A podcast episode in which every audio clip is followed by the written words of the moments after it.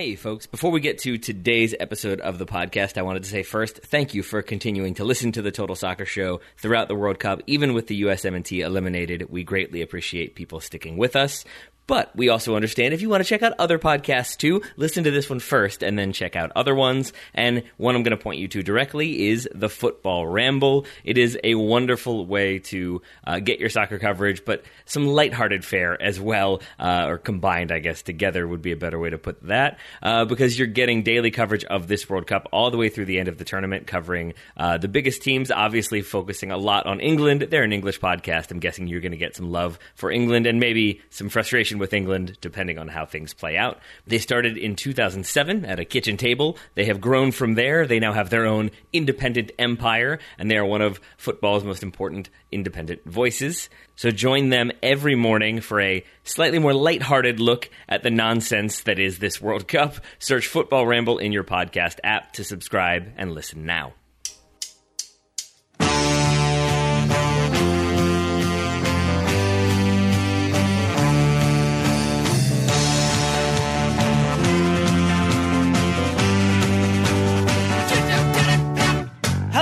Everybody, and welcome to an exit survey edition of the Total Soccer Show. Graham and Joe just got to see me do the intro with my hands above my head. My name is Taylor Rockwell, and it's been over four days since last we talked about the U.S. men's national team which is obviously unacceptable. So, in today's episode, we're going to go over a series of polls we put out on Twitter to gauge supporter sentiment about the team, their performance at the World Cup, the manager, and what comes next. Here with me to break it all down are two fine fellows. Up first, a man with whom I discussed the USMNT yesterday on his podcast. It's Joe Lowry. Hi, Joe. Hello. Yes, Taylor was kind enough to join me on both of our day offs for an episode of the Backfield Show where we talked about how USMNT players can continue to improve and, and that will help the team ideally close the gap between you know them and the soccer elites of the world. So we talked about Gio Reyna's hamstrings, getting healthy, getting on the field. We talked about a lot of different stuff.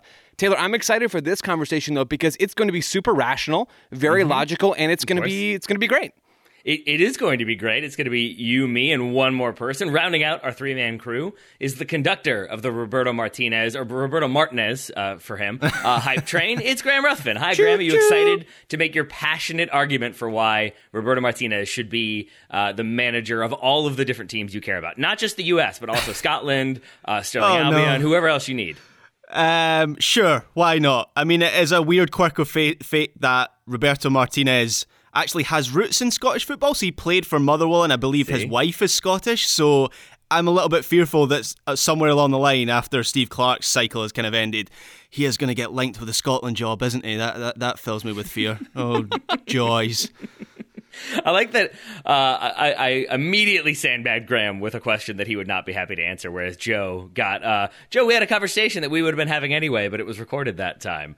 Uh, so, on that note, let's talk about the U.S. for a moment. Let's try to keep it uh, try to keep it happy until we get to the the Bobby Martinez question. Uh, up first, the first question we asked: How did the USMNT perform at the 2022 World Cup? The overwhelming majority, about 77% of the vote, said exactly as expected. Uh, around 19% said better than expected, and 4% said worse than expected. Joe, does this kind of fit with where you are on the team in their performance? Absolutely. And, and I, I wish it didn't, right? I wish we could say the U.S. should be getting into the quarterfinals every single time but we got to look in the mirror, right? It's it's just not quite there yet for this team. Getting out of the group was an accomplishment. I, I think, generally speaking, this World Cup was a success for the USMNT. It created a greater appetite for 2026. I think it created a greater appetite to see these players play and continue to grow as a group between now and 2026, which is great because there is a giant void really of meaningful games between then and now. There's Gold Cups, there's Nations League, maybe there's a Copa America. So those things are building and we're getting more meaningful games. But yeah, getting knocked out in the round of 16 by the Netherlands has to have been a tournament that went as expected. I want to know who the 4.1% are that, that wanted the U.S. to go further because I want to hang out with those people and, and develop that kind of optimism because I'm I just wasn't there yet coming into this tournament. I think generally speaking, this was a fair mm-hmm. competition and a fair result for the U.S. men's national team. So I think if you take a, a broader look at this tournament for the U.S. and getting to the round of 16, I agree it went exactly as expected. It was pretty much par for the course for, for this team and historically for the US. This tends to be where the US aim for, where they get to. I, I would probably, though, look being taken a little bit more of a nuanced look, I'd probably be in the better than expected category. And and I don't think we went over the top after those September friendlies.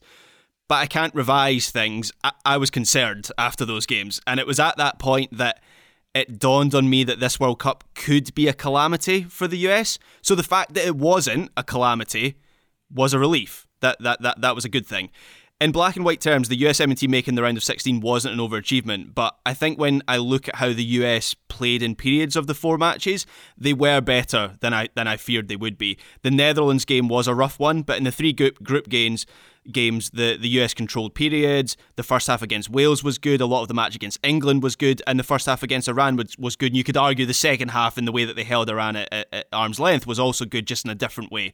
So when I when I look at it a little bit more in depth, I would probably be in that 19.1% that said it was better than expected, just because I, I did fear that this World Cup could be a disaster and then you're looking to 2026 of what have we got to build on and I was I was mm-hmm. already in that cycle maybe that's the Scot in me the pessimist in me but yeah I'd probably be in, in better than expected Yep, that's about where I am, Graham. Uh, somewhere between exactly as expected and better as expected. I think I expected them to get out of this group. I thought there was a chance they could do it with seven points or six points, uh, but that they make it out is is certainly a positive and what I was hoping for.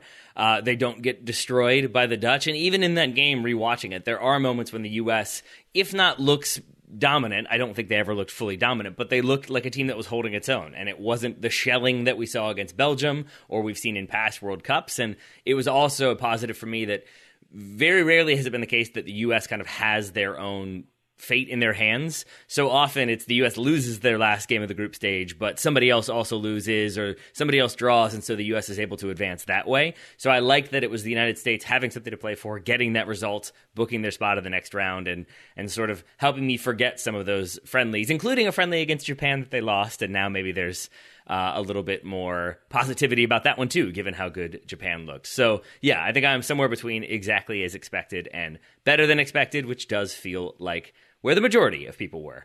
Uh, second question How do you feel about the direction of the USMNT now compared to before the 2022 World Cup? Uh, once again, uh, an optimistic response. Uh, 58% said better. Uh, 39% said about the same, and about 3% said worse. Uh, Graham, I'm assuming you were one of the 3%. yeah, I mean that is my natural default setting. Um, but no, I, I, would, I guess I would have to say I feel slightly better about the direction of the US team because, as I just said, the World Cup went slightly better than I was expecting. But it's it's not a it's not a drastic change in my opinion. As you kind of detailed there, Taylor, that the team held its own against some high caliber opponents, so that makes me feel like this group will be more experienced and better off for that experience by the time the 2026 World Cup comes around. If this World Cup goes badly, then you don't really have anything to build on for 2026. You're almost kind of erasing the experience of 2022. Yeah. So that, that they have a good experience is, is a positive. And then the infrastructure changes made across American soccer I think you can gauge at this point have led to something. You you can see the potential of the team after their performances at this World Cup. And of course the next generation of players needs to be just as good or even better than this current crop, but there is good reason to believe more players will fill in the gaps in the current team. And I don't know if that happens before the 2026 World Cup, I guess fingers crossed for a, a number nine and two centre backs. Um, but generally speaking, in terms of the direction of the team, it does feel like things are progressing in the right way. I. I think I, I held that opinion before the World Cup, this the 2022 World Cup, but it's just kind of solidified that opinion. I think. Joe, is that about how you are? Because for me, it, it is sort of looking at that next generation that has me feeling even better. This squad already uh, pretty talented, obviously, and and fairly deep. Maybe not as deep as we wanted it to be, but there is depth there. But a lot of people were asking me uh, when I was watching uh, here at, here at home, you know, is is this the golden generation? Is this the best we're going to be? Will we continue to get good players? And I feel like all signs point to yes, that we still have players coming through uh, with their teams in MLS, but even in USL, we have players moving abroad. We have players succeeding abroad. We have a lot of a lot of young players who are already uh, playing overseas and could also make that next jump. So it feels like, if anything, in 2026, we are more poised than ever to have like very talented players left off because other very talented players are there. I, I agree with that. So I'm a little less bullish, which is not to say that I'm not bullish. I'm a little less bullish about the next crop So I, I just think we need to see more of them. I'm really curious to see more of the U20s and the U23s, which we'll get to see at the 2024 Olympics. There'll be a few overage players in there as well. The U20s did great down in CONCACAF, but that's not like the best barometer, nor nor are really results at the youth level and youth tournaments a really good barometer for how good your players are going to turn out to be at the pro level. So I'm not sure really where I stand on the next crop of players. I want to watch more. I want to think about it more. I, I feel optimistic about the direction of the U.S. men's national team less because of the next generation and more because of the current one. And I, I think I probably held most of this before the tournament, so I'm guessing I would have answered about the same uh, in, in terms of the actual question that we asked on Twitter. But it's encouraging to see a bunch of 20 year olds, 21, 22, 23, and 24 year olds go out there and play with two of the best teams in the world, in England and in the Netherlands, and get a, a massive result in a must win game against Iran. Like those are encouraging signs to see these young players go out there and and if not shine, at least perform and, and not embarrass themselves, right? The US was not embarrassed at this competition. I think generally they held up well throughout this tournament. Fast forward three and a half years from now, those same players, Christian Pulisic's 24. He'll either be, I, I, because the World Cup's in the summer, I don't know when these people's birthdays are, but he'll be 27, 28. Yunus Musah just turned 20 during this competition. Dest is 22. Tyler Adams is 23. McKennie's 24 that's what encourages me. It's less about the next generation coming behind them, although I, I, think, I hope we should be encouraged by them. And it's more about, Taylor, what you and I talked about on, on the show that we did together. It's about this idea that the US's core is talented already, but it's young and can continue to improve. Like seeing Yunus Musah after a full season or two full seasons playing as an actual central midfielder in a top European league, he is going to be a much better player than he is today. That is a microcosm I think the U.S. is going to be better in 2026 than they are today, and that encourages me. Yeah, put it put a different way, and shots not meant to be fired. But when Julian Green comes into the 2014 World Cup team, there's a feeling of he's a dual national that he's offered a spot on the roster so that he'll choose the United States. This is what I have always felt, at least. And he, and he makes that decision. He goes in with the team. He scores a goal against Belgium. He is not a bad player. He is not a proven entity. We don't have a ton of sort of video of him. We don't have a ton of experience with him, and so there is hype for him. There's excitement for him but it's also that that same excitement we felt about youth players who are training with Bayern Munich or training with Schalke, training with Schalke or whomever it may be, and it's that they could be good, we just don't know. Whereas to your point with Yunus Musah, who turns 20 in this tournament, we have multiple seasons now where he's been playing at a high level in La Liga and succeeding and, and could get a move or could just become more of a star performer. But it feels like with the majority of this roster, we have more video of them. We have more sort of data to back up that feeling that it's a talented team that can now push on to that next level. I'm still interested in how positive people seem to be about the team and the direction. Uh, as we get to maybe questions about coaches, that positivity seems to turn. Before that happens, Graham, let's get to the third question. Did you find the USMNT enjoyable to watch at the 2022 World Cup? How however you define that. Uh, that was an important distinction I think we threw in there. Did you find the USMNT enjoyable to watch at the 2022 World Cup, however you define that term? Before I give the answer, Graham, I would love to know your, I guess, like slightly neutral take on mm-hmm. this one, or slightly more neutral. Uh, did you enjoy the U.S.? Because I, I, think we talked about it with the USA England game. I thought that was like this riveting, captivating, back and forth, really tense game. And it was pointed out to me later that that might have been because I had a rooting interest in it, whereas for neutrals, that might have been a very boring game. Yeah, and I had a frame of re- frame of reference for that exact experience because I had exactly the same uh, watching experience for Scotland England a year before, where as Ryan kept on drawing comparisons to, because he felt the same way as, as an England fan, you know, Scotland were probably the better team in that game, kind of took the game to England, but it never really resulted in any goal scoring opportunities. And so afterwards, I remember being drenched in sweat and thinking that was the most captivating thing I've ever watched in my life. And then some of the neutral analysis of that game was that will not be remembered at the end of the Graham, tournament. Were you, so, Graham, were you drenched in sweat because you were wearing two pairs of socks like a psychopath? I think I was wearing more than two pairs of socks for that oh. game. You know, it was an, an oh. exceptional occasion. Living dangerously. Yeah. Right. But yes, I, I, I, I get I get what you mean, Taylor. But looking at the World Cup in general, I did enjoy the US enjoyable to. Uh, I did find them enjoyable to watch. Also frustrating to watch at times because it felt like they were on the brink of becoming a really good team, and that final step never really happened. And I can't I can't remember who it was that tweeted. Maybe it was Miguel Delaney or it was it was a, a journalist, an, a, a, an English based media journalist of, of note. I think it might have been Delaney. But he basically said this US team is two thirds of the way to becoming really good. And and that final third was missing and that, that was frustrating. But when the US played with tempo and its speed, they were they were good to watch. They scored two very nice goals. The obviously the Haji Wright one being the best of, of, of course. No, the the the Weah and the Pulisic goal come from different situations, but both were well constructed goals and, and the sort of thing we want to see from the US at the World Cup or wanted to see from the US at the World Cup. So the US certainly weren't among the least enjoyable teams to watch at this World Cup. They certainly weren't Poland or, or Mexico. But they did lack the final product that would have made them one of the most entertaining teams at, at this World Cup. So I'm not saying they are. I mean, who has been the most enjoyable team to watch at this World Cup? France have been enjoyable, I guess, to watch. Portugal the other night. The US was nowhere near that sort of no. level, but generally speaking, I did enjoy watching them. The way I would have chosen to answer this question, I deliberately didn't vote in any of these polls. I wanted to, but I figured I'd just wait so we could talk about it on the show. I would have answered yes to this question. I'll do that now because the way I define, you know, were the USMNT enjoyable to watch at the World Cup is almost relative to other teams. I think about the US, yeah, there's a lack of real attacking firepower that breaks through in the final third. And that is the biggest issue with this team. I'll bring that up later when we talk about Gregg Berhalter and what's next for the team at the managerial position. But I think I think the US was still a better team to watch and looked, you know, more like a soccer team that we might see play regularly throughout the club season than 75% of the teams in this competition. I, I don't think that's too high of a number. They're not France. They're not Brazil. They're not Spain. They're not Germany. They're not Portugal. I mean, there is a line here, but I thought the U.S. played some pretty enjoyable tactical soccer, which is maybe just my nerdy side really enjoying that. But yeah, generally speaking, I thought the U.S. was enjoyable, not through every minute of every game. There were boring stretches for the neutrals, certainly. But I would wager that even those boring stretches were probably less boring than some of the other matches in this competition.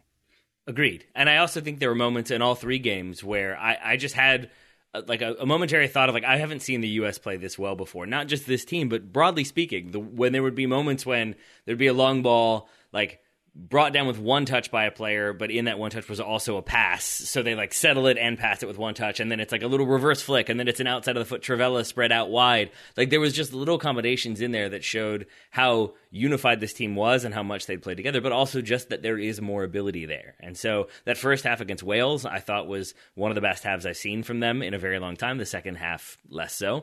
But the entire game against England was the U.S. holding their own and really taking it to England. It is telling to me that every England fan or media personality I've spoken to says the U.S. were the better team. I wasn't sure we were going to get a, a, draw out of that one. It felt like uh, uh, we talked about this on the show that Southgate maybe recognized that the U.S. were sort of being the dominant team. We're just going to sit deep and take this point and we'll be fine. That wasn't what I expected.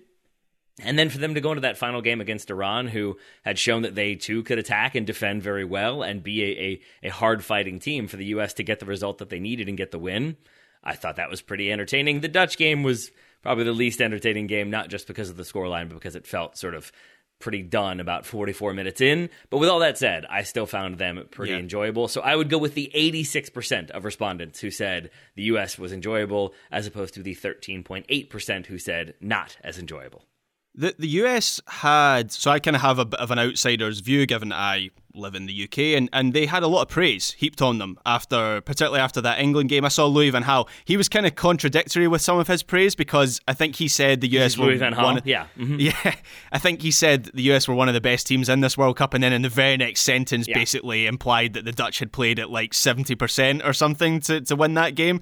So I don't know how he truly feels, but there there ha- there has been a, a lot of pr- praise of this of this US team outside Am- uh, America, so it's not just a, a sort of insular thing, but also that the US were they were a better tournament team than I was expecting them to be. You know, a big thing was made of the youngest group at, the, at, this World Cup and the and the youngest lineup the US has ever had at a major tournament. And Taylor, when you talk about that Iran game, the way they managed that match to get out of the group, you know, the most important match um, you could argue that in a, in a way that's more important than the last 16 games, certainly for Berhalter, because if he loses that, then he's probably gone. You're talking about a rebuild of the whole program.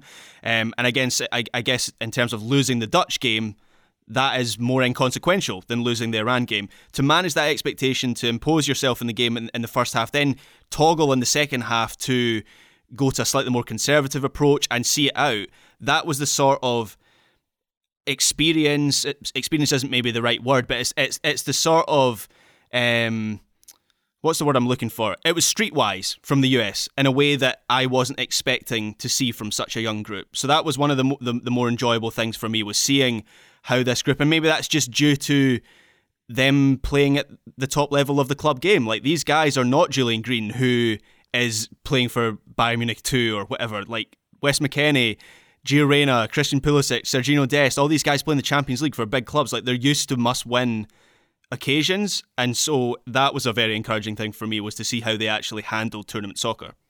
We are through three of the 10 survey questions, plenty more still to come. Best player, most underperforming player, uh, should Berhalter be back? All that still to come. Let's take one quick break and get back to our survey in just a second. Hey, folks, this is Taylor from the Total Soccer Show, reminding you that we are inching ever closer to the start of the summer transfer window, which means there are teams that will buy and sell their players early. There are teams that will leave that business very late, and there are teams that will operate in between. But no matter what, it's going to be a chaotic situation. There's going to be offers coming through willy nilly. There's going to be transactions to be tracked and processed and make sure that enough money is there. There's going to be probably angry clubs calling to complain. There are many things to deal with. And unfortunately for those clubs, there is no sort of business tool that makes things easier, makes transactions simpler, gets the business done efficiently and effectively. But for the small businesses around the globe, there is such a service Shopify. Shopify is the global commerce platform that helps you sell at every stage of your business, from the launch your online shop stage to the first real life store stage, all the way to the did we just hit a million orders stage. Shopify is there to help you grow.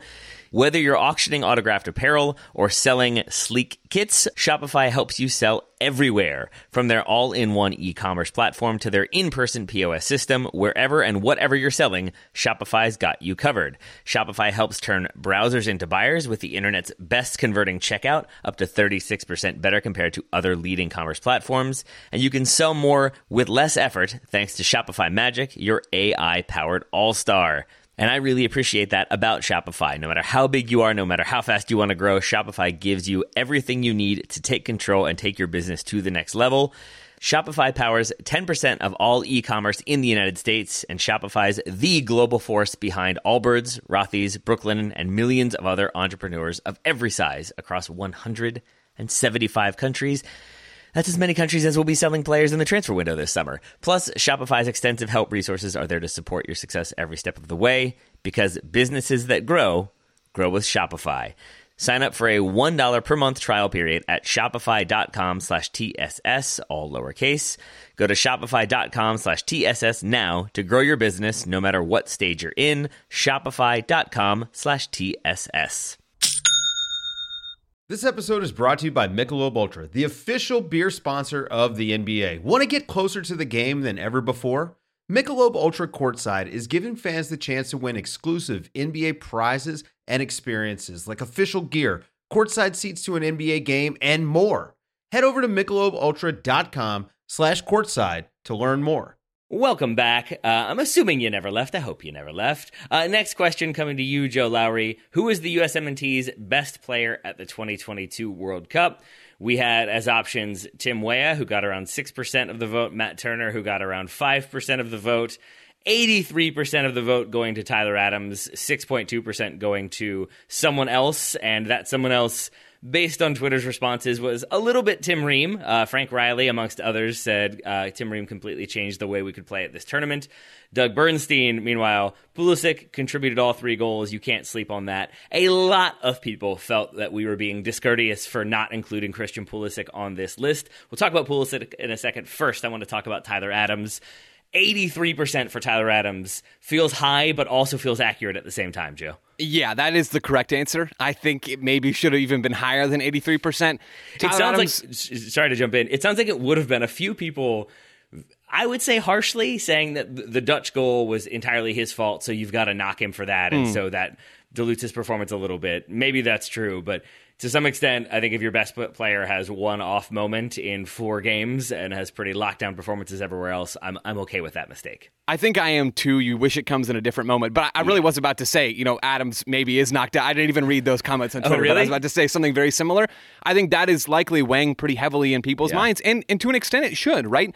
That is a, a pretty inexcusable moment that Graham, you were wise to highlight from the jump. I do think some blame can be spread around in that sequence, but the Dutch nail everything, and it makes Tyler Adams look a little bit silly in that moment. And, and that's a moment where you realize, okay, there is some more maturing left to be done. There is still some time for him to to season and to learn from that mistake. But yeah, on the whole, Adams was, I think, the best and the most standouty U.S. player in this competition.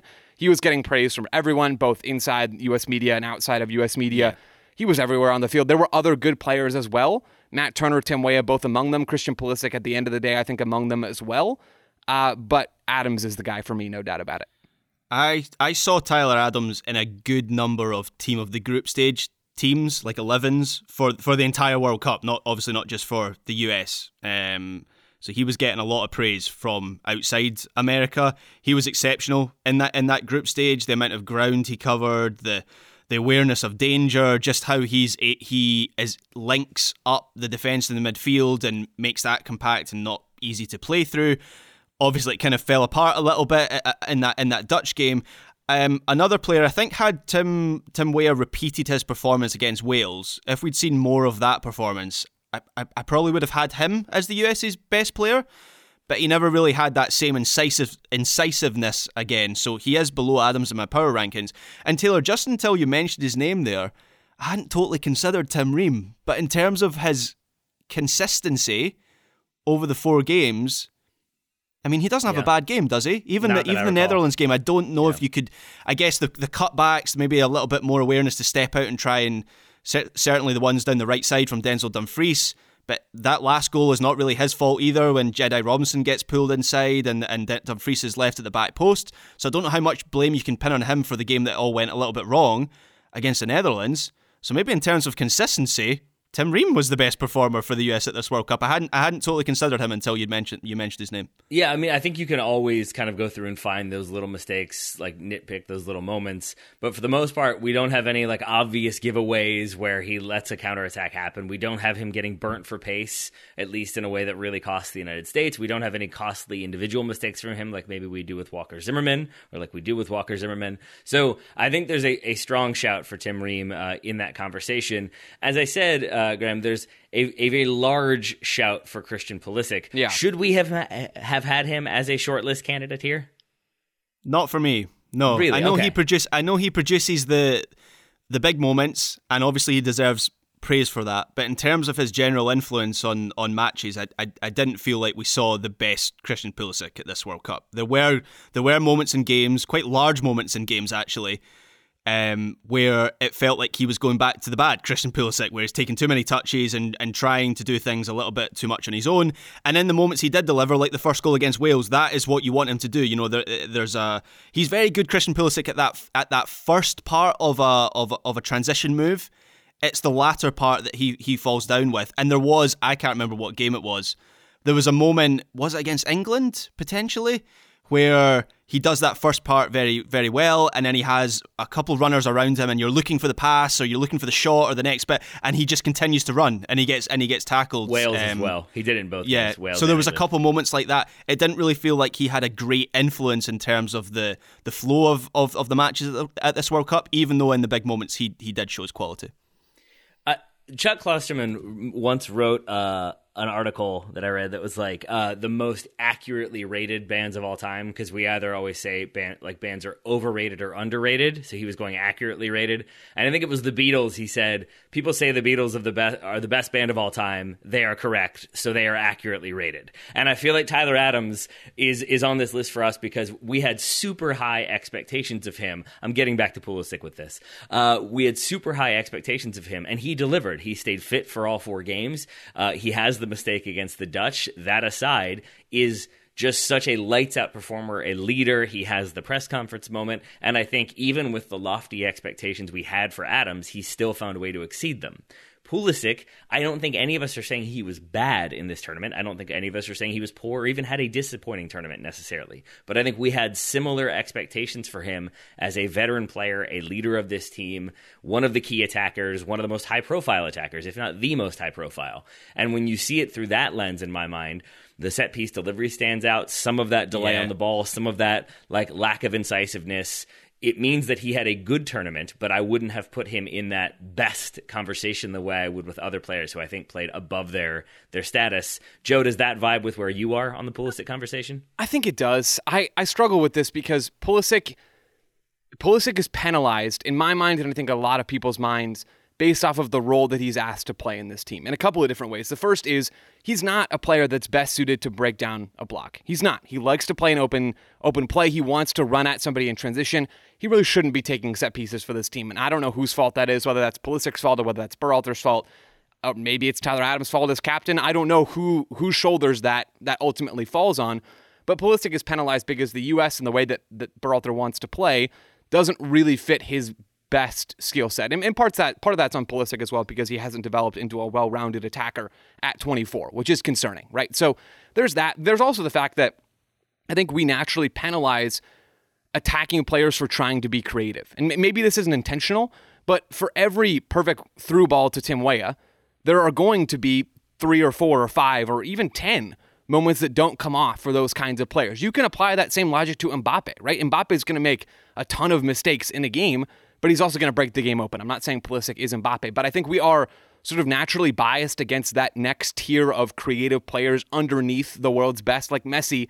Messi doesn't mess up as much as everybody else. That's what makes him so good. Is he tries this these ridiculous things and he pulls them off. Pulisic tries them. He doesn't pull them off as much as everybody else does in, in that world's elite tier, but he still pulls them off more than most other U.S. players, and that that means he is an important player for this team. I probably would have put him in thinking about it now over Matt Turner in this top three of Adams, Pulisic, and Weah. If you're looking for players that tangibly impacted games, Turner was was great in this tournament, or he was good in this tournament. He didn't have like all that much to do. The Dutch goals were virtually unsavable, all of them. He comes up with a couple of saves in the group stage that are big, and does have a couple good moments against the Dutch as well, and then good with the ball at his feet. But Pulisic, I think, maybe had the bigger impact. I still don't think he's number one. Tyler Adams is number one for me, but yeah, it's it difficult in some ways to contextualize Christian Pulisic's performances. Yeah, I, I can handle an attacking player who tries things and, and they don't come off. I remember going back to the Wales game, and this isn't a perfect analogy, but the, the US kept on putting balls down that right side for, for Tim Weah, and, and a number of them went out of play or they went out for a throw in. And I remember saying in that game, keep doing that. That's that's fine. That that that is an outlet that that is productive for the US. There's something there for the US on that right side. Keep doing that. But Pulisic, for me, his frustration is that he the, the final bo- product doesn't come from him. So that if he was taking shots, or although I, I, would get frustrated with that after a while, but if he was trying to play passes through and and it, the problem is he takes too many touches, he goes into blind alleys, he turns round, he stops the momentum of move of, of attacks, and he is he's so much more capable than that. It just feels like uh, whether it's Chelsea or the US, he ends up in that sort of spiral and I think we saw signs of it at, the, at this World Cup, even if, as I say, he did deliver in the big moments. Those are the good bits. The the bad bits are are still the same bad bits we've we've been saying about Christian Pulisic for three, four years. They were still there yeah. in that World Cup. Yeah, and that's the thing, though, Grant. I think we kind of just said the same thing. Like we just said, there's good bits and there's bad bits. And I, I'm thinking maybe we don't value the good bits. I don't I don't know that I disagree, right? I, I think Pulisic still could have had a much better World Cup than he did. The set pieces stuff I really don't have any excuses for. A lot of the deliveries into the box, I don't have any excuses for. Even some of the, the moments where he doesn't release the ball in transition that you described, that's a great pick by you because he should play that pass. There are lots of mistakes here, but man, I mean, Doug's right. He he contributes to all three goals that the US score in this competition. That should count for something. He is the one that is playing these passes that sort of open up the game, right? He finds Tim Weah. He scores the goal against Iran with a great box crashing run. And he does play the assist to Haji Wright to get the U.S. back into the game against the Dutch. I don't know how to properly assign credit or blame in those moments, but Pulisic, I think, does deserve credit at the very least for helping the U.S. get on the board in this tournament, which is something that they otherwise struggled very much to do. Uh, they also did not struggle uh, to to keep the ball out of the back of the net. I'm going to say because of Matt Turner, who is that's part of the reason why he was on this list. That is a clunky transition, but basically, I wanted to say about Matt Turner it's interesting to me that he, you're right, Joe, doesn't have like the obvious high profile moments, really one way or the other. He has a few big saves, but there wasn't that game where it was like, whew, Matt Turner is the reason we got out of that. And in a strange way, to go back to an earlier question, that also has me feeling better about the U.S. because if you look back, like historically at them succeeding in tournaments, in 2002, Brad Friedel has like a penalty save against Korea and has a bunch of big moments that keep the tournament alive for the U.S. In 2010, Tim Howard does the same thing, but then also like the iconic moment of that tournament for the U.S. is the Donovan goal against Algeria, which features a Tim Howard 60 yard throw or whatever it is because he was so important in that game with his distribution, but also making saves. 2014, amongst others, he has the Belgium game there is always a discussion of the U.S. would not be good if it weren't for their goalkeeper. And so, in a way, that Turner is not even really that big of a talking point in some ways is progress in my mind. But with all that positive, there are still some negatives. Let's talk underperformers for a moment. Uh, which USMNT player underperformed the most at the 2022 World Cup? We gave three options and then uh, allowed for some write-ins, a few of the write-ins to come. But the uh, the main vote getter with 38.9% of the vote was Jesus Ferreira. Uh, in second was Shaq Moore with 33.9%. Walker Zimmerman in third with 15.6%. Graham, did this go about the way you thought it would in the voting? I guess so. I mean, I suppose that I suppose the parameters of what underperformance is is quite important in this context. So in hindsight, maybe I wouldn't have had, and I think I might have come up with players for this. Maybe I wouldn't have had Shaq Moore on the list because I didn't expect to even see him on the pitch in Qatar. So it wasn't surprising that he didn't light the place up. And then even with Jesus Ferreira, there are caveats. So he was he was pretty poor in the 45 minutes he played against the Netherlands. In fact, he was very poor in the, those 45 minutes. Um, but he's dropped into a, a, the the US the USA's most important game, having not played at all until that moment. And it's at that point my criticism with criticism with regards to Ferreira turns to Berhalter um, in terms of his selection. So um, I'm going to kind of go a little bit deeper here on, on Berhalter and Ferreira and, and my confusion on that whole World Cup for for Jesus Ferreira. International managers make unpopular selections, and there's no way to please everyone. And Berhalter isn't alone in facing criticism for the selections that he he makes. I think that comes with the territory of being a national team manager. I think every national team faces uh, manager faces that. But let's look at someone like Gareth Southgate.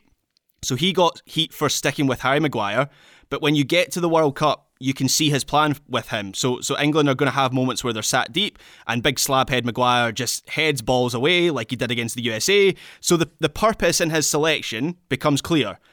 What was the purpose with Ferreira in this cycle? Because it seems like Berhalter gave him a huge number of minutes in qualifying, only to get to the tournament itself and decide that's not what he wanted. In which case, why was Ferreira in the squad at all? Was this t- team not set up for him to succeed in this team? And then that that then qualifies my opinion of how he played when he he did make the pitch for those 45 minutes against the Dutch. I don't think Berhalter, and this is becoming this is veering into a criticism of Berhalter, but I think it's relevant with Jesus Ferreira.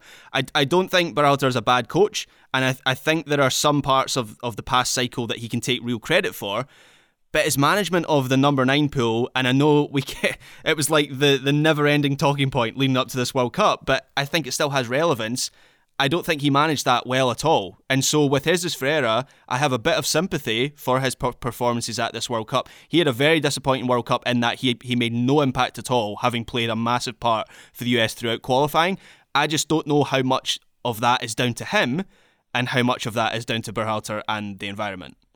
I think that's a fair distinction. Uh, two two things there. I think, like like we said, how would you define is the U.S. was the U.S. fun to watch or enjoyable to watch? I think it is probably important to understand the underperformed aspect because I think like Shaq, Shaq Moore is in there. I can't remember if I added him or somebody else did, but I would have put him in there because I thought he was bad when he came on. I thought he looked like he just wasn't at that level. I think he was a little bit overwhelmed by the occasion. I mean, who wouldn't be? It's the World Cup.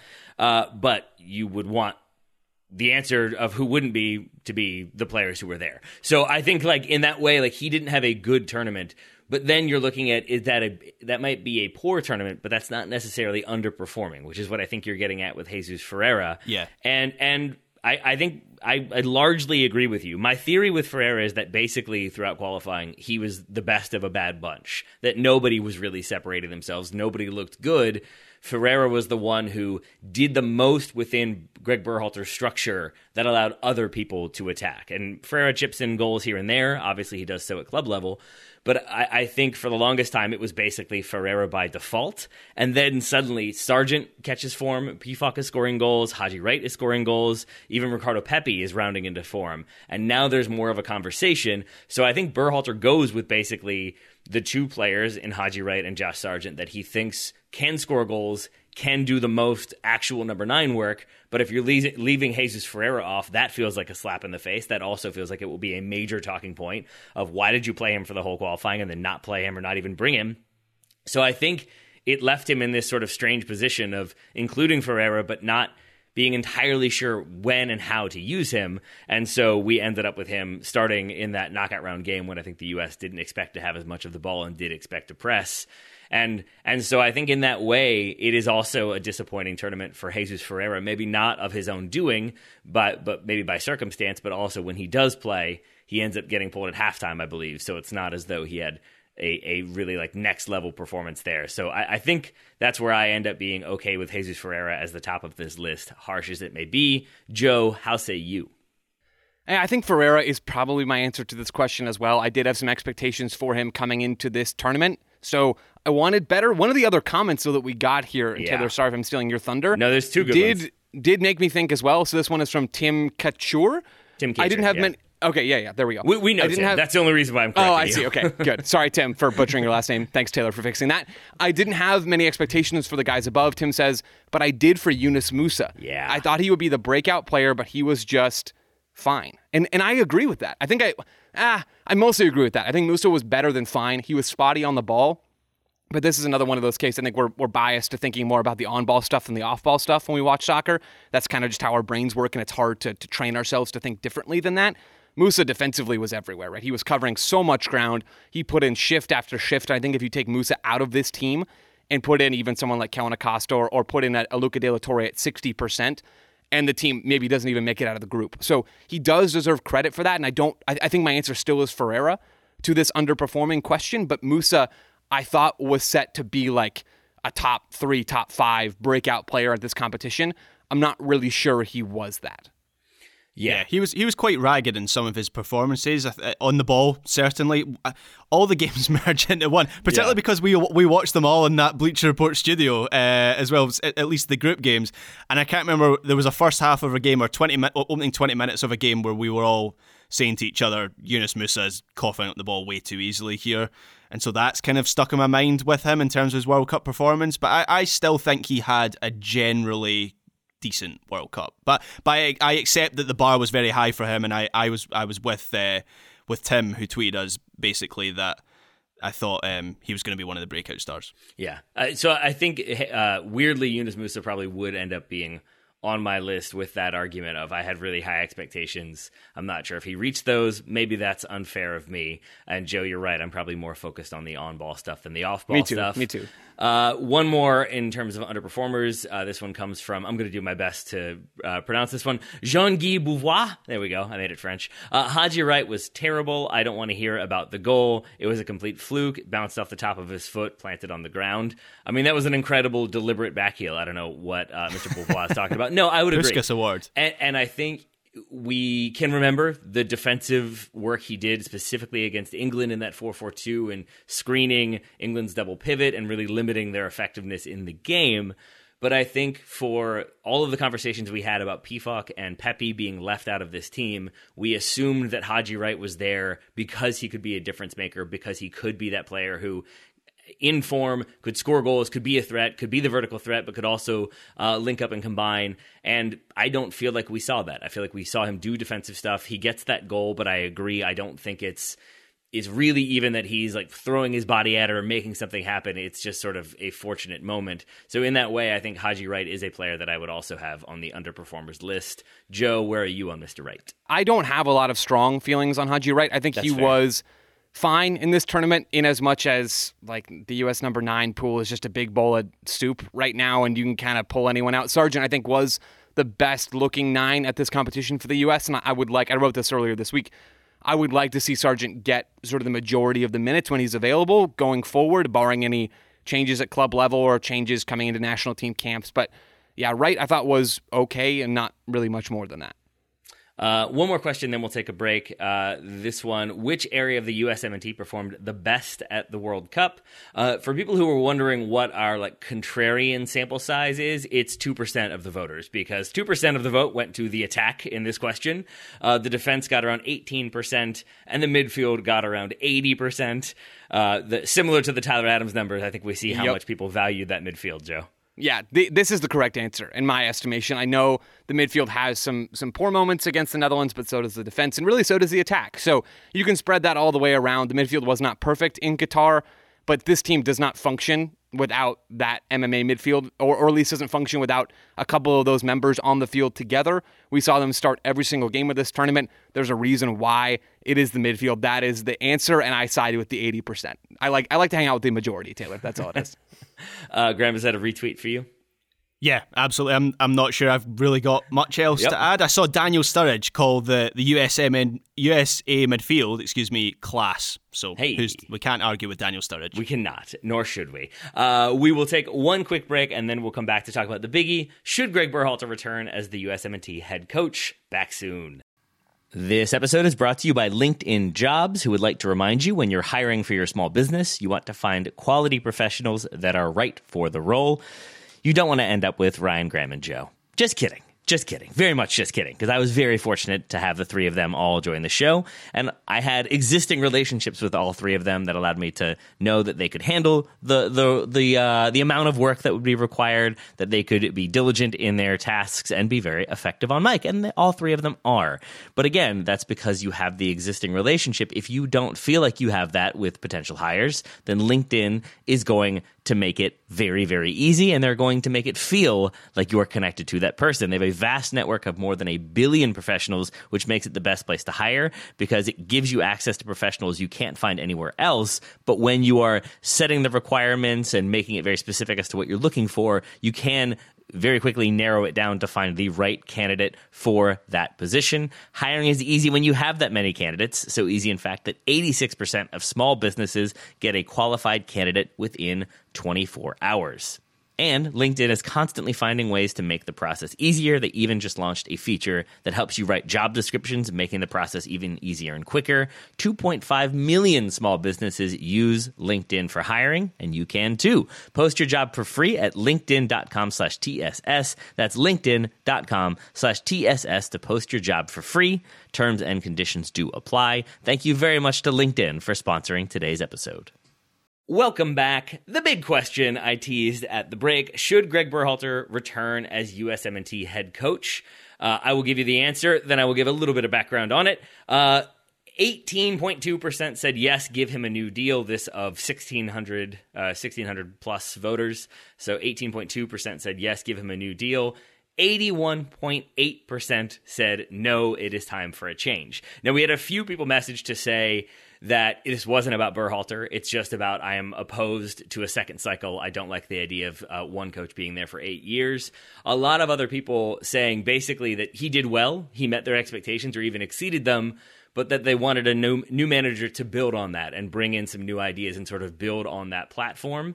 Uh, and and so I, I think the 81% isn't quite again like genuinely two different people were like i'm saying no but not because i'm like a berhalter out person but because i want things to change so i, I do think that 81.8 is a combination of different mentalities but ultimately the majority of people saying no gregg berhalter should not be back as coach joe what do you make of those numbers uh, not surprised. If anything, I kind of thought it would be further skewed. Yeah, That's a we're credit. all on Twitter. Yeah, yeah. I think it is. it is almost impressive that that many people that answered this TSS tweet will be in favor of Berhalter coming back around. So first, I want to start with the whole second cycle notion. I'm pulling a lot of these thoughts from Henry Bushnell, who wrote a piece for Yahoo recently. He's been in Qatar covering the World Cup, doing a great job talking about the. Still the, haven't ever seen the two of you in the same location, Joe, and I'm not not convinced that you aren't the same people. Yeah, yeah, great guy. Henry's a great dude. Love that guy. Yeah, mm-hmm. really, Henry, really. You know the first Harry Potter film where Voldemort's on the back of the guy's head and he un- unwraps. Henry is on the back of Joe's head. Graham, I'm not gonna lie, I haven't seen that movie, but I'm watching it tonight. This is not even a joke. I'm actually already that's on the calendar. It's happening tonight. And then I'll come back and retroactively laugh more at that reference. Anyway, We'll put it in post. We'll Perfect. edit that yeah, yeah, great. Henry wrote this article for Yahoo about the myth of the second cycle, and everybody's like, "Oh, that doesn't work. Those those managers can't succeed." He wrote this: seven holdovers from 2018 led their same teams to Qatar. Not a big percentage. Five of those seven are still standing among the eight quarterfinalists. A sixth, Aliou Cisse, led Senegal to the round of 16, where he lost to a fellow second cycler, Gareth Southgate. Only one of the seven Belgium's Roberto Roberto Roberto. Oh my word, Roberto Martinez. It's Uh, it's either Robert mess up the first name or, or mess up the last name like British people do. Only one of the seven, Belgium's Martinez, failed. So I, I think that is a really damning piece of evidence for people that think managers cannot succeed in the second cycle. That is just not true. That has never been true. 2022 points it out very clearly. I- you can go read the rest of Henry's article for, for more. He cites more data points and has has more good stuff to say. But that's where I wanted to start. So it's not as if bringing Gregg Berhalter back is automatically going to tank the U.S. because second cycle managers fail every single time. That said, I think I lean much more towards the it's time for a new voice in this group because I- I'm hoping that there's going to be somebody out there that can continue to elevate this team. I don't know if that's possible or not. Really, I don't because I don't know which managers, and we'll talk about this in a second. I don't know. I don't know who is the logical choice to build on this foundation. I think Gregg Berhalter has built a, a very nice foundation for this team. I have frustrations with a lot of the decisions he's made on the personnel side for years now, even on the tactical side here and there, and, and throughout this tournament. I think there are issues that I have with all of those things. So I- I think I would like to see a new manager come into play. But for people who are automatically saying, no, time for a change, literally anyone could do better, I, I would kindly invite those people to, to suggest who they think it could be and try to plot out, you know, how that's going to fix the US. The most important part for the US, the biggest indicator of success, the biggest thing that's going to elevate them as a group is developing better players. It's it's helping the current ones get better. It's getting the next crop in and hoping that those players are really good too. That that's what's most important. It's not the manager stuff. Berhalter's done a lot of things well, but I, I lean towards the the attacking third play needs to be better. There's a few of these different things that I would like to see changed. So yeah, I, would go. It's time for a change, but it's not as simple, I think, as a lot of folks want to make it out to be. sometimes when you get rid of a manager, and Joe, you kind of you kind of touched on this idea very briefly there, but sometimes when you get rid of a, a manager, there's a sense that any other manager will improve the situation, that anything else will be better than what you have. So I think back to Newcastle United when the takeover happened. Steve Bruce, there, the sense there was we. It doesn't matter who the manager is; it's going to be better than Steve Bruce. They get rid of Steve Bruce, and then they assess who they want to be their next manager. I don't get that sense with with Berhalter, and that's that's where the element of risk is for US soccer. They could do worse than Gregg Berhalter. The the team, that team right now, that group doesn't hate each other, and that is genuinely worth something. I, I, I say that in jest slightly, but not really. You look at the, some of the, the national teams at this World Cup that flopped Belgium, Mexico. There's a couple others in there as well, and the common thread is that it's not it's not a happy camp. It's not a happy dressing room. So the fact that Berhalter has has created that environment that players want to play for the national team. You have dual nationals who would have a shot of playing for another national team, choosing to to play for the US. That's worth something as well. So yeah, I think they could do worse than Berhalter. Equally, though, they could do better than Berhalter, and and with some ambition, I think they could make a, a better appointment for the 2026 World Cup. The difficult part might be that they now have to keep Berhalter hanging while they explore other options, which isn't a great position to be in. If at the end of that process you decide actually Berhalter is the best possible candidate in terms of who would actually take the job. So I don't envy the position that US soccer are in right now, and I know maybe people on Twitter aren't always willing to give US soccer a lot of uh, USS USSF a lot of uh, sympathy, but I think this is a difficult position they're in right now because the US at this World Cup were par for the course. They get to the round of 16. I think if they get to the quarterfinals, it's an easy decision. You keep Berhalter for the 2026 World Cup. If they go out in the group stage, it's also an easy decision. You get a new manager. I think this is a difficult position they're in right now. Yep. And, and I think if you're U.S. soccer and you want to make the decision to renew him, the numbers that we've already talked about today sort of back that up. 58% of people saying they feel better about the program now than before the tournament. 86% of people saying they felt the U.S. was enjoyable to watch. There are positive numbers there. There are certainly also negative things. I do want to talk about some of the specific negatives here in a second. But I first want to suggest, and I would like for you all to either uh, dunk all over this one or agree if you want. But I have a feeling that about Berhalter, there is just a prevailing ambivalence that there is not a passion in the pro side. There is certainly passion on the negative side of Berhalter out. But I think Gregg Berhalter he speaks very He's candid- Joe Biden. He's dry. He speaks very candidly, but very sort of like it's not boring, but it, it's it's it's very like sort of unemotional. And what are the things that like people celebrate about Gregg Berhalter aside from him being a coach? It's like the back, the, like, the behind the back passes, it's his footwear, but he is not a personality. I'm not saying we need a personality, but I think about like Louis Van Gaal was when we get to the list of like who should take over if not Berhalter. Louis Van Gaal was a popular candidate, and you look at his press conferences and the way he engages with the media. He's also obviously a very accomplished coach, but there's a personality there, and I think with Berhalter, it's harder to find the things to say. I love him because of this. He's great because of that. He does this really well. There, there are. It's it's it's all very nuanced and like, well, the midfield he helped develop them and he's put them together in a way that makes them function better. Yeah, but we don't have a striker. That's true. Like it's it's really like it's it's sort of. I think it, it's a.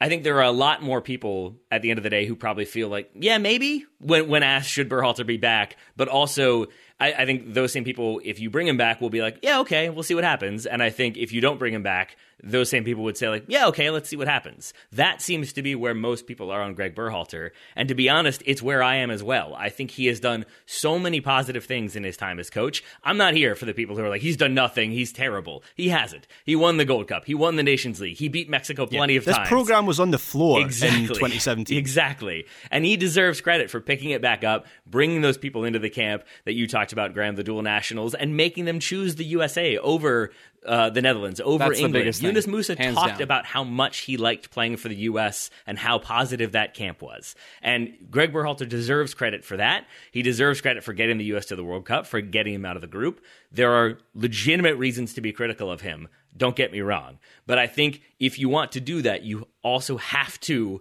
acknowledge that there are positives there and it's not nearly this like he's got to go he's terrible. There are reasons why us soccer will want to renew him. They are uh, having those conversations now. Who knows if gregg berhalter will want to be back? Uh, who knows if he will look for another gig? Uh, but I, I, think that sort of is is important table setting uh, for me. Uh, joe i turn it to you now. It is. And I, I, taylor I, I love so much of what you said there. I think the, the biggest reason that I come back to about why you wouldn't keep Gregg Berhalter is that I think there's pretty clearly room to elevate this team even further. I know they're incredibly this young, but there is another step, right? There is another step or two or three or five or 10 in this team, even in this current crop of players. We talked, you know, only 2% said the attacking players performed the best at this World Cup relative to the midfield or the defense. And that feels about right to me, right? Maybe that number should be even lower. The attacking play needs to be better. The U.S. is good at controlling games, and that is super important. That's very, very helpful when you're trying to go out there and win soccer games. If you have the ball, if you're in control, the other team's not, and they don't have the ball. And that's great. That's very, very helpful. But at the same time, you have to go one step further. As good as the U.S. did at, controlling, as, as good as they were at controlling games in Qatar, and even through stretches in qualifying, you know, they were rarely, if ever, dominant. And that is where I think the next step needs to be against teams like Wales and Iran, maybe less so against teams like England or the Netherlands. But I mean, there's there's room to improve. There were a myriad of frustrations that I had with Gregg Berhalter throughout World Cup qualifying. Times where it looked like, wow, this team is lost. And and those are real. Those those didn't happen. It's not like those just it's not like those moments just disappear off the face of, of time and history because the U.S. goes to a World Cup and doesn't embarrass themselves. Those are real things that I have concerns about should Berhalter come back. So again, this is why I fall into the camp of, yeah, I probably would look for someone else because I think there is room to elevate this team. Not that Berhalter couldn't do it. I think he could. I think he has it in him to continue developing this group and making them play better soccer. But I I would like to see a higher profile manager, someone with a better pedigree, who we have evidence of coaching at a, at a high level coming in. I don't know if U.S. Soccer can get that person. They have not done their homework at all if they haven't already been looking. Like that should have happened years ago, maybe months ago at the very least. They should be doing that stuff already. Maybe they are, maybe they aren't. I don't know. But if you can get a high profile manager for 2026 who's a good coach, you you do it. I think it's it's maybe malpractice not to, but again, I don't know what the interest level is going to be like for this US job.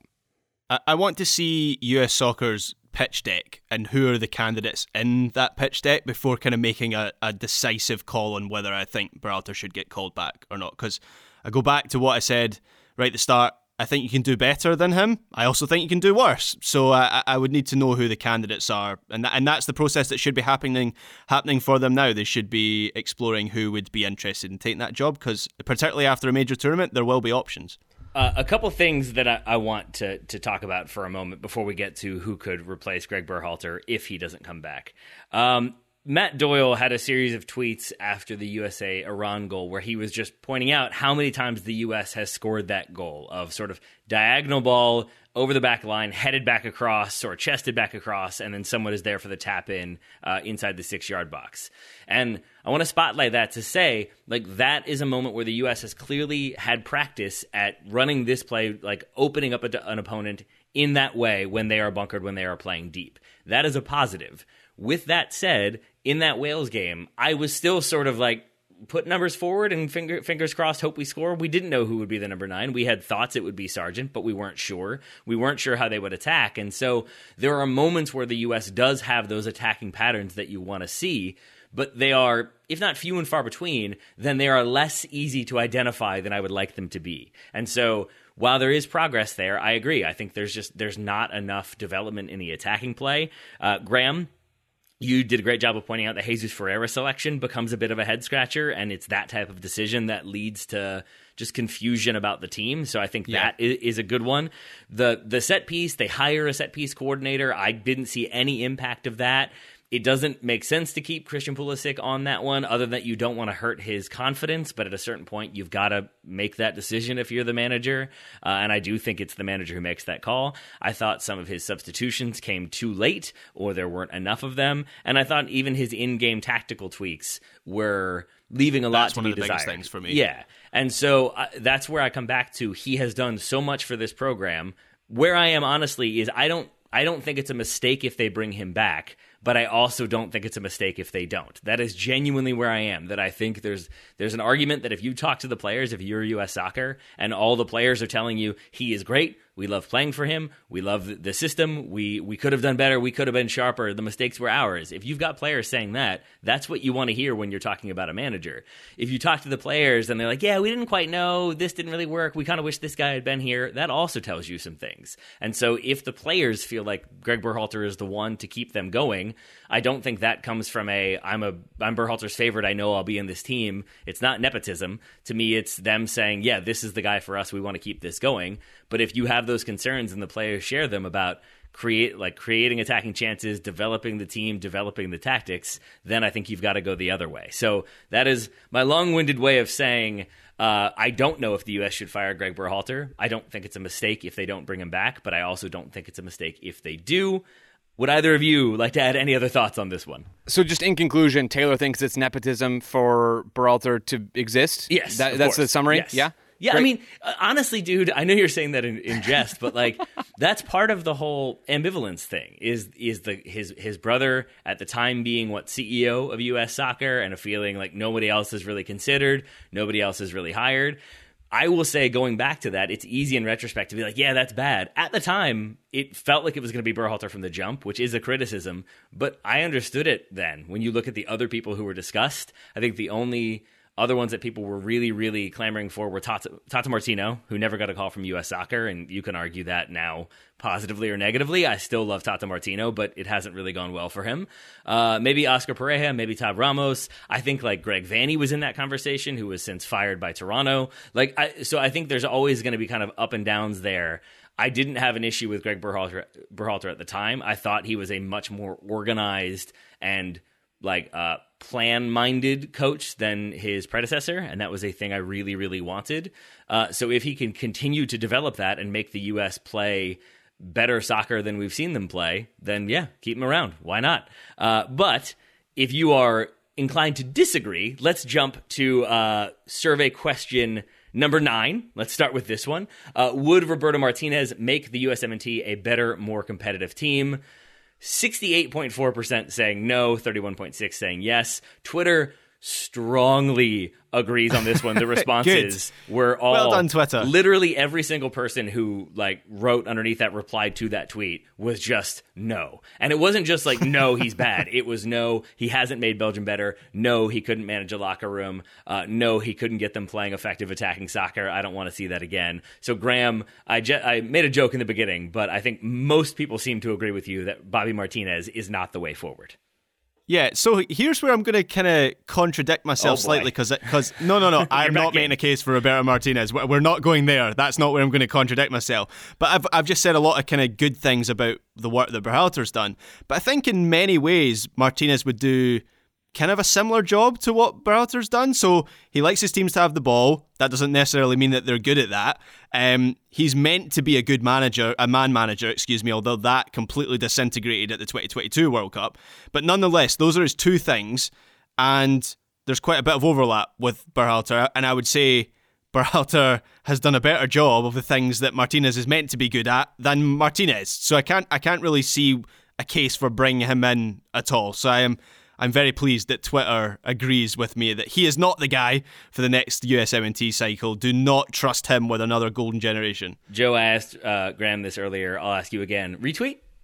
Retweet. Nothing else to add.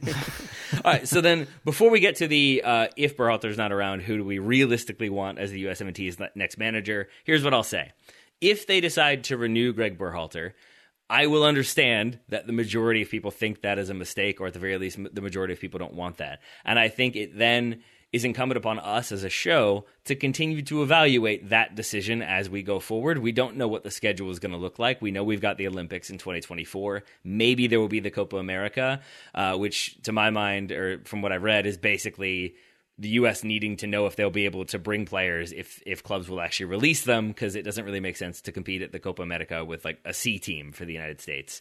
Uh, there'll be the Gold Cup, there'll be some friendlies, there'll be the Nations League, uh, but for the most part, it's not going to be a ton of games. But I, th- I still think it's really important for us to evaluate how the program is improving, developing, how the player pool is improving and developing if Gregg Berhalter is there. So I think that is a thing that we'll have to keep our, our eye on if that does end up being the case that he is renewed uh, because I think so many people are feeling ambivalent or negative or just outright negative about it that it's not really a thing that can be ignored, but it's also not a thing that I just want to give blind credit to. I think we just have to keep observing and seeing the progress, and maybe that will be an episode itself about where were we sort of before the World Cup, where are we after the World Cup in terms of gameplay, tactics, what needs to be improved, who needs to be improved, and then we can see how that changes as we go. Now, with all that said, if Gregg Berhalter decides he doesn't want to come back, or if U.S. Soccer decides not, not to renew him, we asked who would you realistically want to be the USMNT's next manager. Realistic is a term that I think some people uh, embraced and some people did not. Exhibit A, I am on the list. yes, Joe, Joe Lowry got a nod. Which I mean, I mean to be fair, Joe, I have to believe that if U.S. Soccer called you and said, "Hey, do you want Yeah. the gig?" You'd say yes. So kind Yeah, of realistic. It's would, realistic 100%. that you're gettable. 100%. Yeah. Best content ever. Yeah. Yeah, but like uh like Jogi Löw w- was on there a couple times. I don't know how much he would want that gig. There's a couple of people who threw out Pep Guardiola. Uh, Carlo Ancelotti is one that I What is he doing speculated actually at the moment? Is he at like Stuttgart or something in some sort of like executive role? So, so Pep Jogi Löw? Guardiola coaches Man City, Graham. Yeah. That's I know that much. No, I'm talking about Mr. Scratch and Sniff. What's Ah. he doing at this point? Yeah, I I'm mean, not sure so what you, he's doing. you never know. Maybe they could go back to him. Uh, Mr. Lopetegui- Scratch and Sniff. Yeah, let's move past that one quickly. Well, I don't have to think about it. Lopetegui was another one that U.S. Soccer has had talks with before that people suggested. I don't know how gettable he is at this point. So the the top getters for this one. Uh, 15 we basically went with like uh, the twitter comments uh, who people nominated uh, there were 15 votes for Hugo Perez and 15 votes for Jim Curtin, 11 votes for Jesse Marsch, 10 votes for Marcelo Bielsa, 8 for Pellegrino Matarazzo, uh, 6 for Brian Schmetzer, 5 each for Luis Enrique and Mauricio Pochettino, and 4 for Marcelo Gallardo and Tab Ramos. Uh, Louis van Gaal also got a, a, a bunch of love. I, I was surprised to see in there, though maybe I shouldn't have been surprised. I, I bet if we did this poll again, after that press conference where he talked about kissing Memphis on the mouth, there would be a few more no- nominations He'd for have him. 16. He'd be top of the list. Uh, so let's start with the top of the list then. Uh, Joe, Hugo Perez, and Jim Curtin are there. I, don't feel like that's that big of a surprise. Hugo Perez has had a lot of people on his side, a lot of people advocating that he deserves a shout. Uh, formerly, or like uh, managing El Salvador during World Cup qualifying, uh, and has like roles with the U.S. youth teams before that. And then Jim Curtin has ha- obviously had tons of success with the Union, uh, has shown an ability to implement a style and uh, get the team to buy into that style. So I'm not really surprised that either of them are top of the list. Are you surprised? Is the first question, and the second question is is uh, would you like either of those people to take over for Gregg Berhalter? Taylor, I have ceased to be surprised by Twitter mm-hmm. uh, in the distant past. So, no, I'm not surprised. I, I also would not advocate for either one of them to mm. take the job. Jim Curtin, I think, is a great coach. Hugo Perez, I think, is a good coach as well. I, I think Curtin represents a deviation from the foundation that Berhalter has built that I think is worth building on. So, for that reason, I, I think what, I what's would. the deviation? So Curtin and, and Ernst Tanner and the union are all about like Red Bull, pressy, pressy, soccer, soccer, mm-hmm. direct stuff and the U.S. men's national team is is not really about that. The the possession styles are very very different, and I would like to see the U.S. try to continue to build on that. Maybe my resolve about that point crumbles if we're talking about Jesse Marsch, and I, I get a little more intrigued about that change. I'll let Graham talk about that later. I I don't honestly know enough about yeah. Hugo Perez's tactics to say he should be involved, and I know nothing about him really as a person either. I feel like I know a bit more about Jim Curtin, so I, I don't think I'm the best person to speak on Hugo Perez. I, I think the U.S. can do better. Ultimately, though, is where I where I fall on both of those players, or on, on those managers. Mm. Excuse me. Although they were, both were players, so technically I was right. Ha, suck it. Anyway, I the, the name I'm most intrigued by, the names I'm most intrigued I think by. you just invited yourself to suck it, but anyway. And I ahead. have no regrets, Taylor. I have no regrets. Um, Luis Enrique, Graham, you tweeted me this. I woke up to this this uh, tweet from you in my mentions. It. You would never take it, right? I would be shocked, no. but if you can get a Luis Enrique or a Mauricio Pochettino I think those are the kinds of managers the U.S. should be shooting for. Either. No, I, I, would assume not, right? But like, Graham, I don't need that from you. Do, need do any do any of these na- like Tab Ramos? I'm sorry, and I've spoken to Tab Ramos before. He seems like a good guy. I know he's been doing coverage of the World Cup uh, with Telemundo, I believe. Like, I, I'd failed to see anything about his tenure in Major League Soccer as a manager that says, "Wow, this is the guy." The same logic kind of goes for like 95% of the play uh, of the coaches again wow man of the coaches that are on this list I just I just don't see it. I don't think they represent a meaningful improvement from what the US yeah. already has. So yeah, the, the list of coaches that I'm like I actually get excited by on this list is very, very short.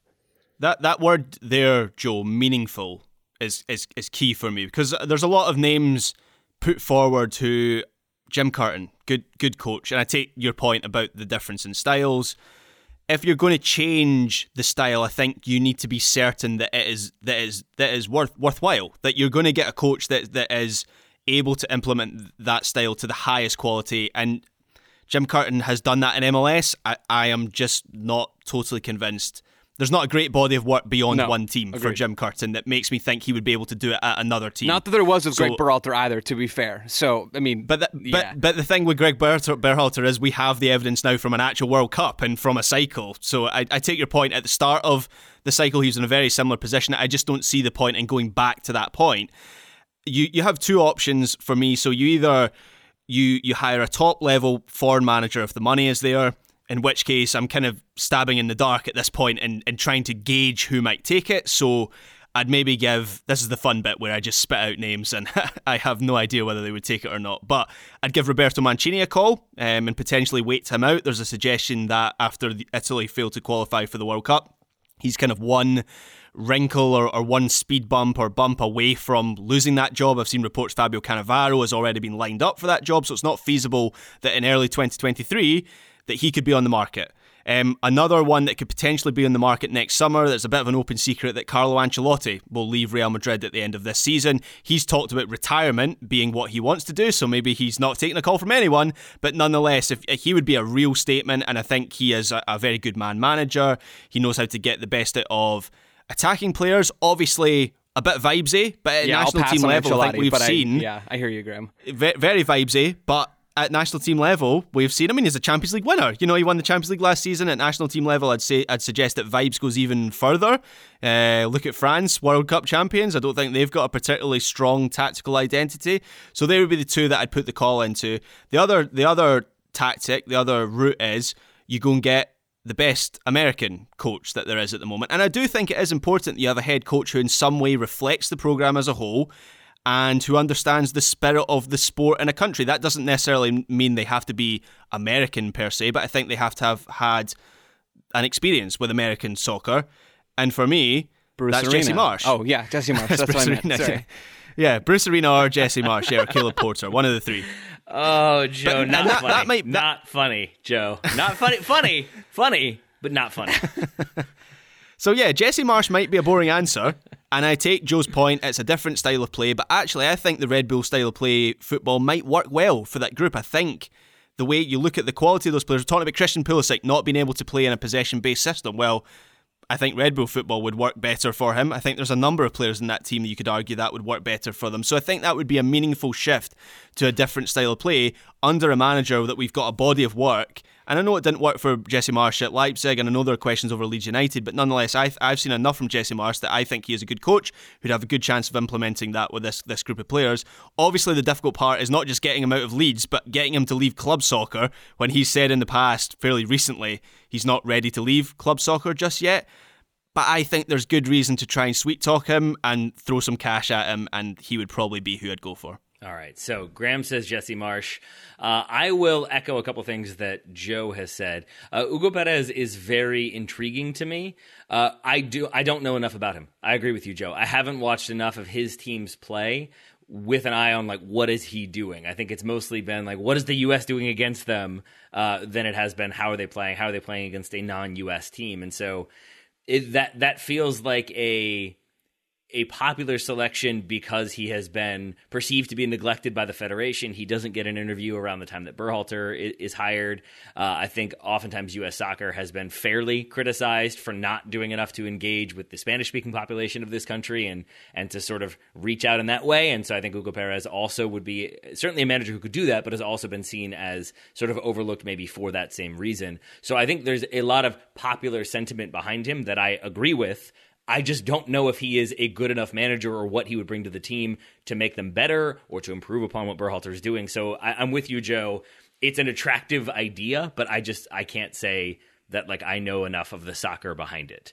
Um, I I love like Marcelo Bielsa, but again, a pressy pressy pressing team at national team level. I don't know how successful that's going to be. I also feel like he, I don't know if he would want the job or how well that yeah, would I read go that, over. I read that he's going to he's uh, Uruguay or want That's him. Right. That's We've got right. better buckets than Uruguay, darn it. Yeah. uh, I disagree with Joe. I think Carlo Ancelotti would be, if it was sort of, you, uh, you can have anybody parachute in and take over the U.S., it would be Carlo Ancelotti for me. I love him. I think he is way better of a tactician than people think.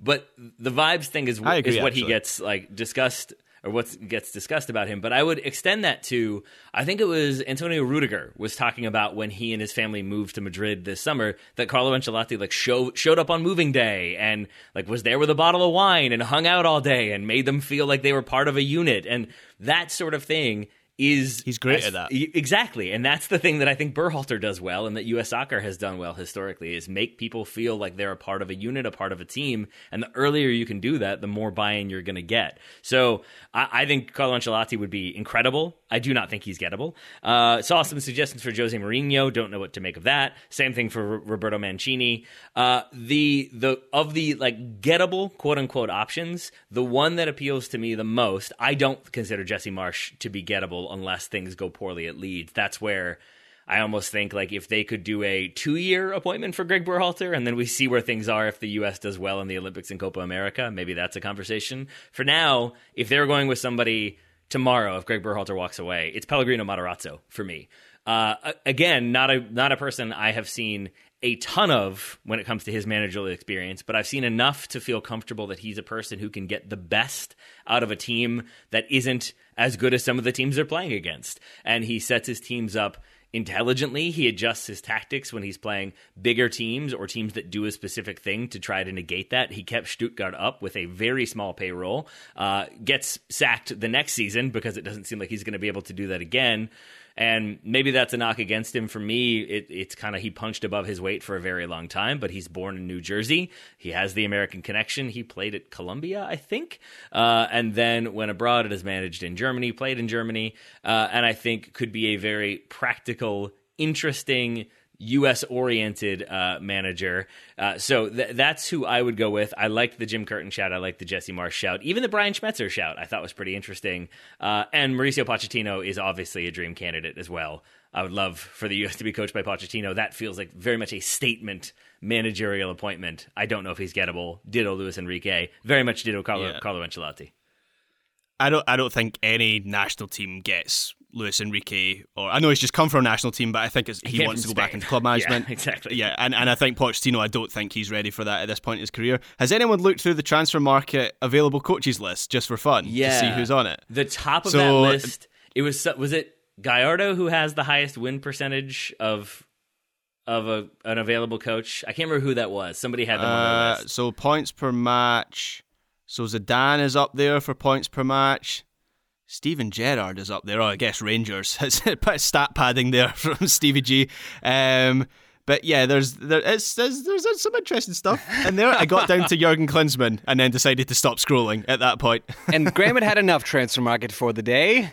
Yeah, uh, yeah. Joe, one other name uh, that was in there that is intriguing to me. I, I think it's probably too soon, but maybe maybe four years from now. Steve Cherundolo. What do you think of the idea of Steve Cherundolo as USMNT manager? I think, and this is my same line of reasoning for Ancelotti. By the way, I think you look really good when your players are really good. That's that's my philosophy for Ancelotti. I think he's a, I think he's a good coach. You can't exist at that level for as long as he's been at that level without having a lot of really redeeming qualities. Steve Cherundolo came off as a very impressive guy when I was in and around that team during MLS Cup. I think he has a lot of good ideas about soccer. He's very highly regarded in in the U.S. and Germany as well. Certainly, Taylor, you you know that full well, having spent a little bit more time with him, I think, even than I have. Uh, but which is not to say I've spent a lot of time with him, by the way, like an hour maybe max. Cherundolo, I think, is a good coach. It's just too soon. It, I think it's too soon for him. I think it's too soon for Curtin. I think it's too soon for a lot of the MLS managers right now. If I'm going to go for an American coach, it's either going to be Gregg Berhalter or Jesse Marsch. Uh, Matarazzo is an interesting one. I, I need to research a bit more before I felt good about that. But really, I think the, the best options are are not American. So I, I'd probably look in that way first.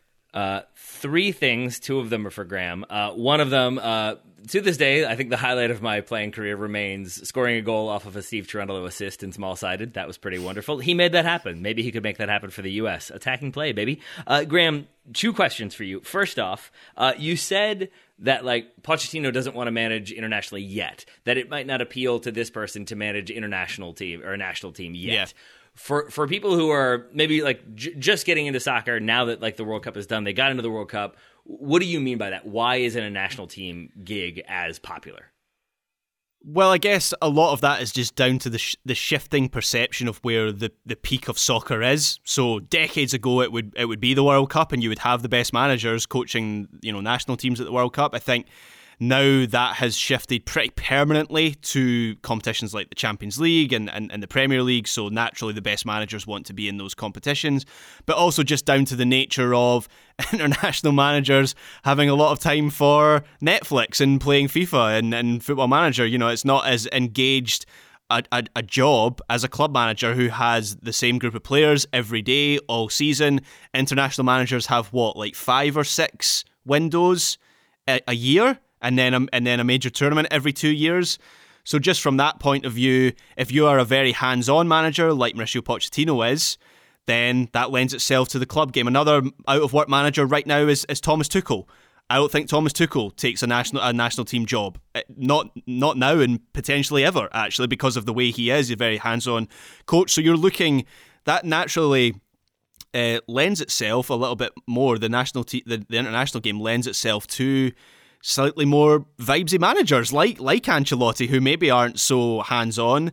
Um, someone like Gareth Southgate is a perfect example. Gareth Southgate, you could argue, and I can't believe I'm about to make this point. You could argue that Gareth Southgate is kind of the ideal national team manager in that he's not a hands on tactician, but he is a good public speaker. He knows how to cultivate a good, uh, a healthy dressing room where the, the team is you know gets on and there's not a rift between the management and, and, and the players and that's kind of what you're looking for with with national team managers, and that tends to be in terms of who you'll look to to take those jobs. It'll be managers starting out like well, I know Berhalter had an MLS job, but he's still relatively young in, in his managerial career, or you're looking to the veterans who are maybe they don't have the stamina for a, for a club job anymore to, to be on the training pitch day after day.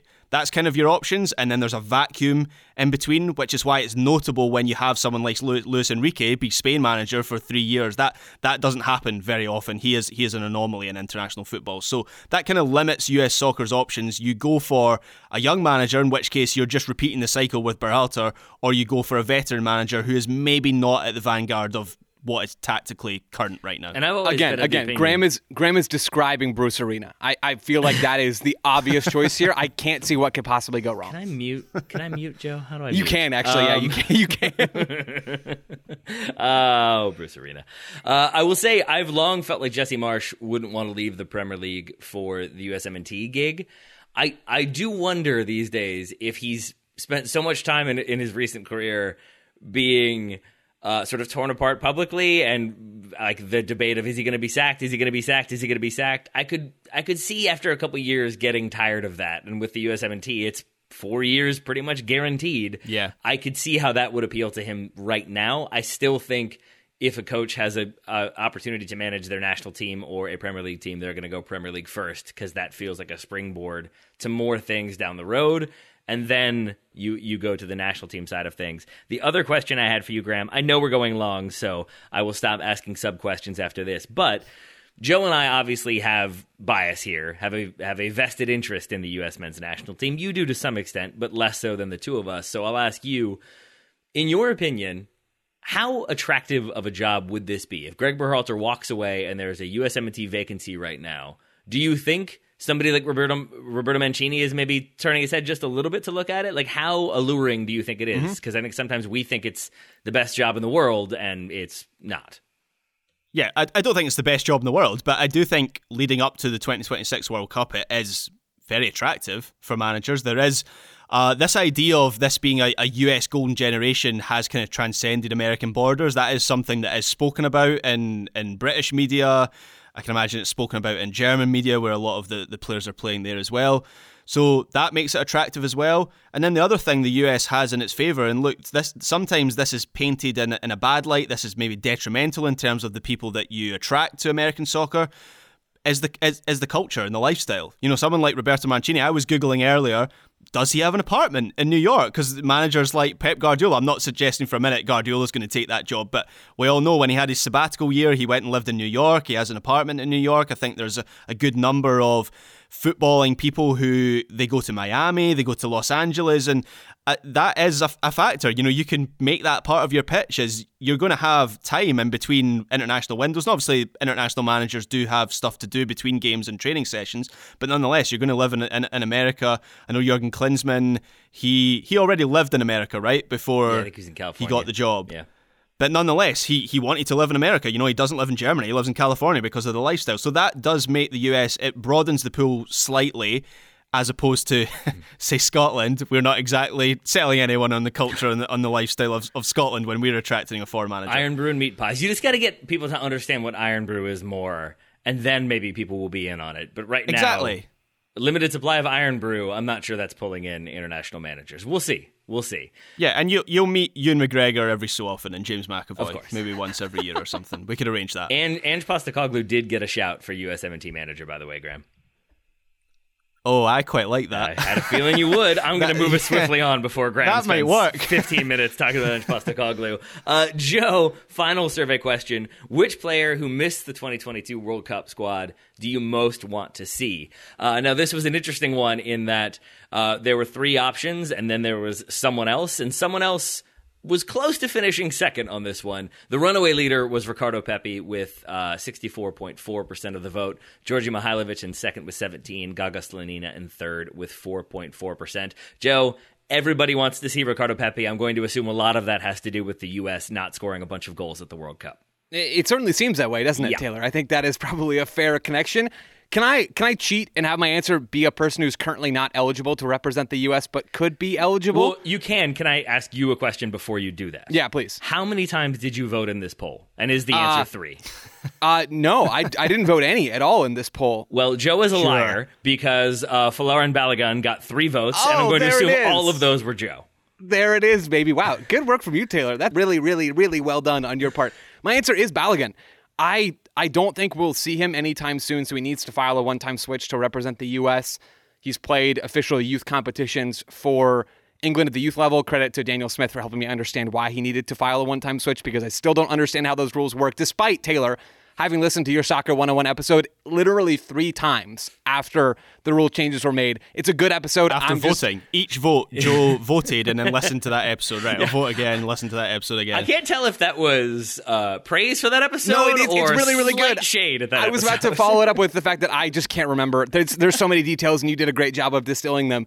Anyway, Balogun on loan in Ligue 1 from Arsenal has eight goals in, in just over a thousand minutes this year underlying numbers, at least on the XG side, look good. And from the film that I've watched, he looks like a really assertive, promising striker, again, 21 years old. So I, I would love to see Balogun. I, I think that's probably just going to be another name to add to the number nine soup if he does decide to pick the U.S. over England. But I think, frankly, he's a, a better player right now, hands down, than Ricardo Pepi. And he, he might be a better number nine prospect as well, even though I, I still do have relatively high hopes for Pepi.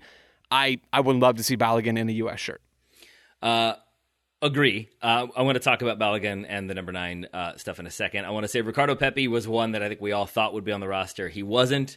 I, I did find myself wondering in that game against the Dutch, would he have been a good start? Would he have been a useful player to have? We've talked about maybe why uh, Berhalter went with other options there, uh, but I, I, also wanted to mention there was the video of him like putting on a Netherlands jersey and, and dancing when the Dutch won.